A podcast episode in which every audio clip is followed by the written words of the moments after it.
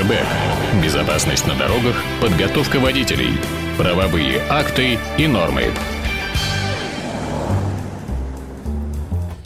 Пристранный сегодня приключился случай. Позвонила какая-то женщина и попросила помощи в некой транспортной ситуации. Конечно, мне приятно, что люди посторонние, потому что я спросил, а э, кто телефон-то дал, тот человек, э, который дал телефон, мне не знаком, но я никому никогда не отказываю. Единственное, что я не могу бросить все дела и бежать, начать говорить, как действовать в случае, если вы нарушили правила дорожного движения, чтобы уйти от ответственности. Я просто рассказываю, как, чего и как оно есть, так сказать, по закону э, в настоящее время.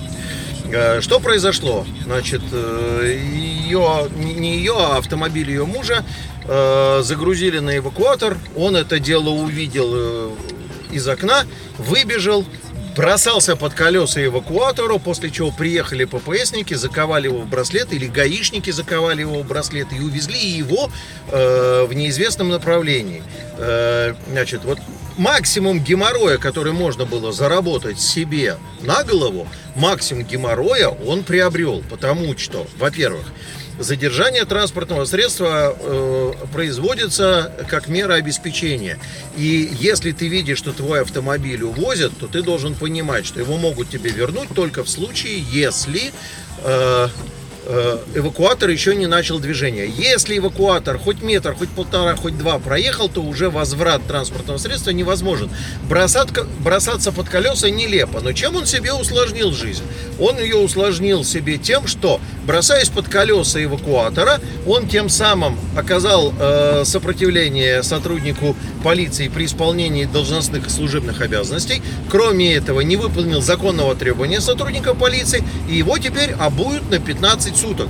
Причем эти 15 суток его автомобиль будет стоять на эвакуаторе, потому что я спросил, кто собственник, он собственник, у нее доверенности нету, все думают, что доверенности отменены, а вот это сейчас как раз тот самый случай, когда доверенность бы, если бы она была, доверенность, заверенная нотариусом, то она бы помогла бы, а вот ее не оказалось.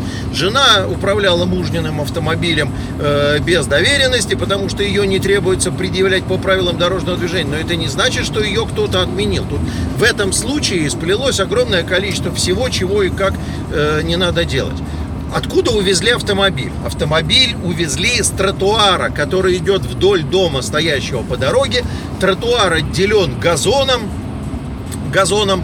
Э, Мы знаем с вами, что тротуар, отделенный газоном от проезжей части, плохо описан в правилах дорожного движения. Неизвестно, на какую ширину он туда распространяется. Где заканчивается тротуар и начинается придомовая территория. Это можно определить только через какие-то указания э, комитета по благоустройству, где у них граница уборки, то, что они убирают тротуар, а где уборка, которую осуществляет дворник.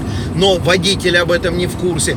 Да, конечно, суды должны, по идее, реагировать на статью 2.1 КОАПа первую или вторую часть, что у водителя отсутствует понимание, где находится тротуар. Но вот зачем водитель ставит автомобиль в том месте, где есть вопрос по правилам дорожного движения? Вот это вот меня убивает, так сказать, в канун Нового года.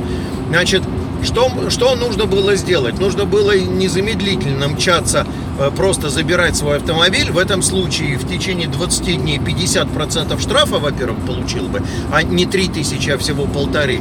И за эвакуацию э, заплатить 2700 нужно было бы в течение, по-моему, 40 дней. То есть ни копеечки не получили бы, забрали автомобиль без проблем. Сейчас автомобиль стоит на штрафной стоянке, 30 рублей в час капает, 2700, 3000 штрафа, плюс еще 15 суток сижу, наверное, ну или не сижу, тогда хорошо, если хорошо, если судья мировая там или мировой судья прислушается, отпустит под штраф. То есть максимум, что можно было сделать неправильно, все было сделано неправильно. И в канун э, Рождества, так сказать, в новогодние праздники человек себе испортил жизнь.